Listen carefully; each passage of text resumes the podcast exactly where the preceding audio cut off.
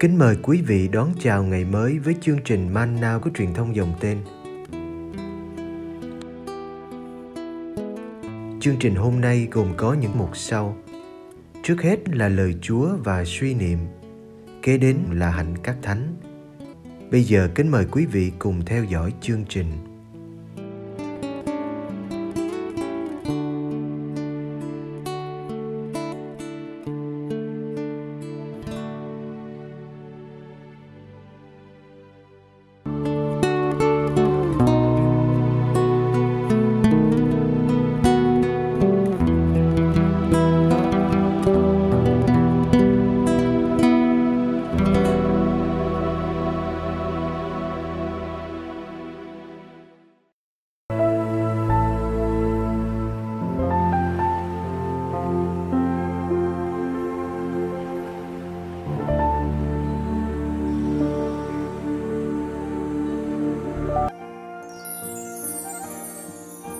Điều kiện phải có để theo Đức Giêsu.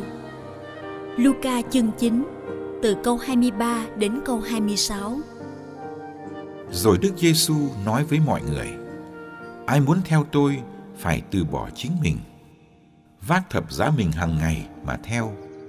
Quả vậy, ai muốn cứu mạng sống mình thì sẽ mất, còn ai liều mất mạng sống mình vì tôi thì sẽ cứu được mạng sống ấy.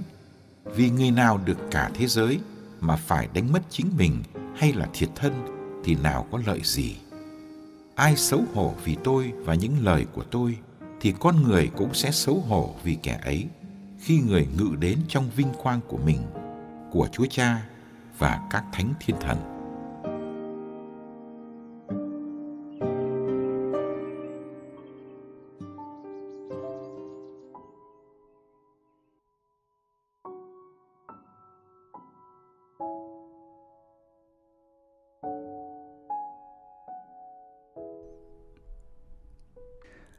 Trên con đường Nguyễn Trãi thuộc quận 1, thành phố Hồ Chí Minh, con đường của những cửa hiệu thời trang cao cấp san sát nhau. Có một ngôi nhà nằm lùi vào và bị che bởi căn nhà bên cạnh, căn nhà mang số 47B. Ngoài sân, một trụ bia ghi dòng chữ bằng tiếng Latin được dịch như sau. Tại đây, vì lòng tin vào Đức Kitô, đấng đáng kính Matthew Lê Văn đã bị xử trảm vào ngày 11 tháng 5 năm 1847. Trong nhà có trưng bày một phần của chiếc gông mà thánh nhân phải mang từ khám đường chợ quán đến chỗ cây gia còm thuộc chợ đuổi, chính là nơi tọa lạc căn nhà này. Nhìn chiếc gông dài 2 mét, chúng ta khó tưởng tượng được làm sao một người mang nổi cái gông đè nặng trên cổ, trên vai triền miên gây khó chịu, đau đớn. Ngày xưa, Đức Giêsu vác thánh giá lên đồi sọ, còn các vị tử đạo Việt Nam mang gông ra pháp trường.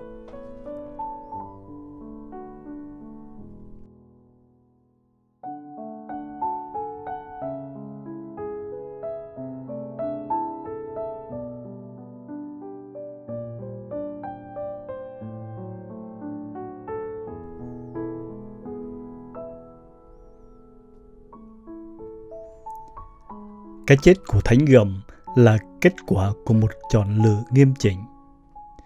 Ông lái gẫm là người quen nghề sông nước. Vì thế, ông được nhờ đưa đón các linh mục chủng sinh đi du học. Năm 1846, ông được sai đi Singapore để đón về Việt Nam một giám mục, một linh mục và ba chủng sinh. Ông linh cảm thấy chuyến đi này sẽ gặp nạn, nhưng ông vẫn vâng phục lên đường – liều hy sinh mạng sống. Ông lái gẫm đã bị bắt, bị tra khảo, nhưng ông không thoái lui. Quan tha thì tôi nhờ, giết thì tôi chịu. Tôi là người có đạo từ thuở bé, tôi không bỏ đạo. Ông Matthew gẫm đã đón cái chết với một niềm vui lạ lùng. Đến nơi xử, ông bịt khăn màu xanh như đi dự tiệc. Ông đùa với những người lính, an ủi những phụ nữ khóc thương ông. Ông dân mạng sống lúc mới ngoài 30. Ông lái gẫm đã được tôn phong hiền thánh. Thánh Matthew gầm.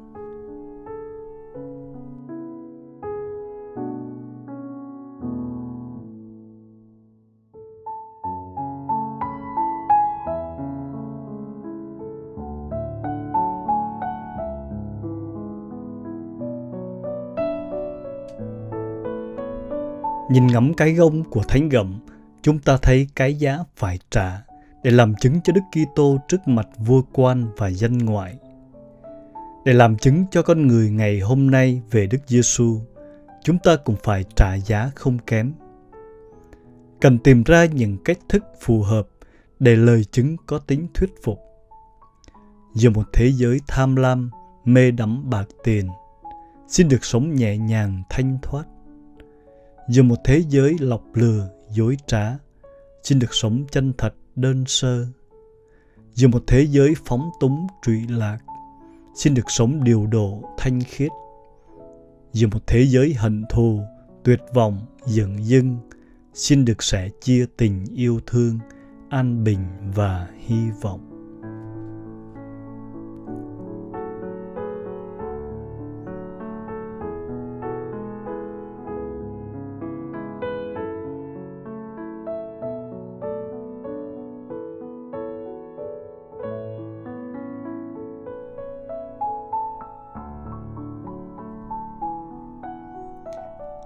Lạy các thánh tử đạo Việt Nam, các ngài đã dám sống đến cùng ơn gọi Kitô hữu trong một hoàn cảnh khó khăn nguy hiểm.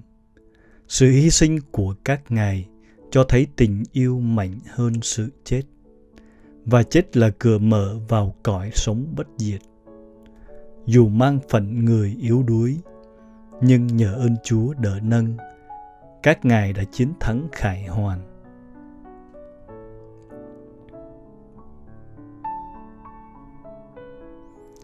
Xin cầu cho chúng con là con cháu các ngài, biết can trường sống đức tin của bậc cha anh. Trong một thế giới vắng bóng Thiên Chúa, biết nhiệt thành làm chứng về tình yêu bằng một đời hiến thân phục vụ. Ước gì ngọn lửa đức tin mà các ngài đã thắp lên bằng cuộc sống và cái chết được bừng tỏa trên tổ quốc Việt Nam ước gì máu thấm của các ngài, thấm vào mảnh đất quê hương, để công cuộc truyền giáo sinh nhiều hoa trái. Amen.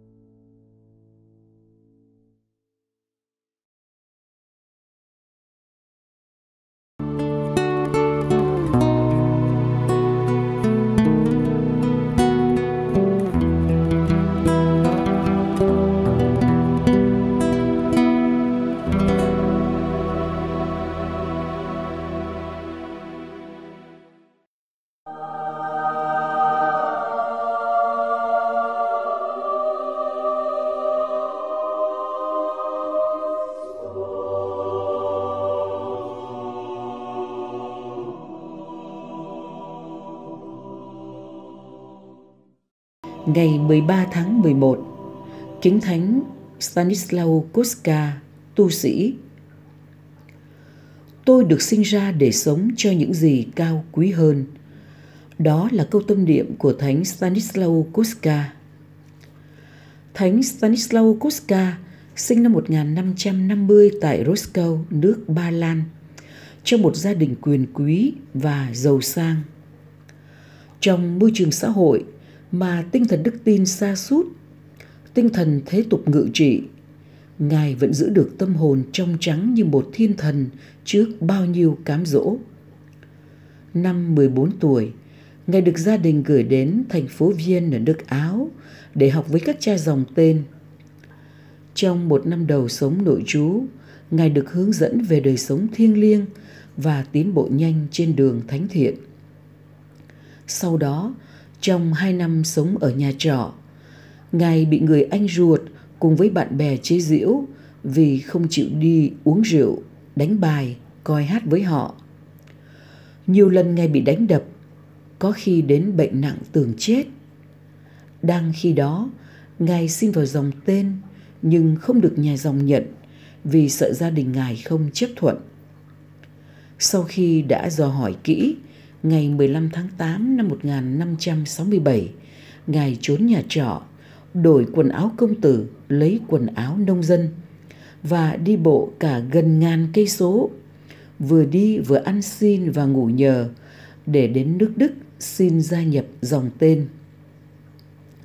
Thánh Phêrô Canizio lúc ấy là giám tình ở Đức đã thử thách ngài rồi giới thiệu với Thánh Francisco Borgia lúc ấy là bề trên cả. Ngài phải đi bộ thêm hơn 1.200 cây số nữa đến Roma và được nhận vào dòng như ước nguyện.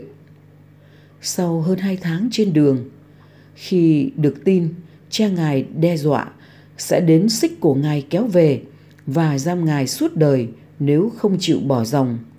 Ngài khẳng khái trả lời, dù phải đau khổ đến đâu, ngay cả phải chết, con cương quyết không bỏ đời sống con đã chọn. Trong nhà tập dòng tên, Ngài sống hết sức đơn sơ, tuân phục và hạnh phúc, làm gương sáng cho mọi người về đủ mọi đức hạnh.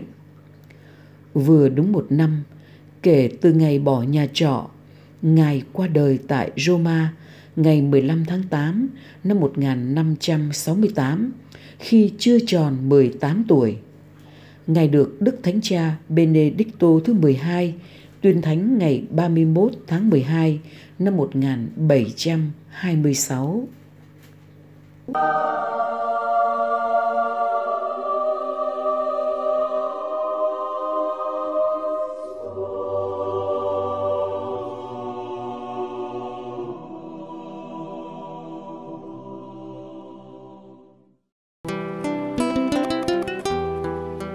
Cảm ơn quý vị đã theo dõi chương trình. Kính chúc quý vị một ngày mới tràn đầy niềm vui và ân sủng của Chúa và mẹ Maria.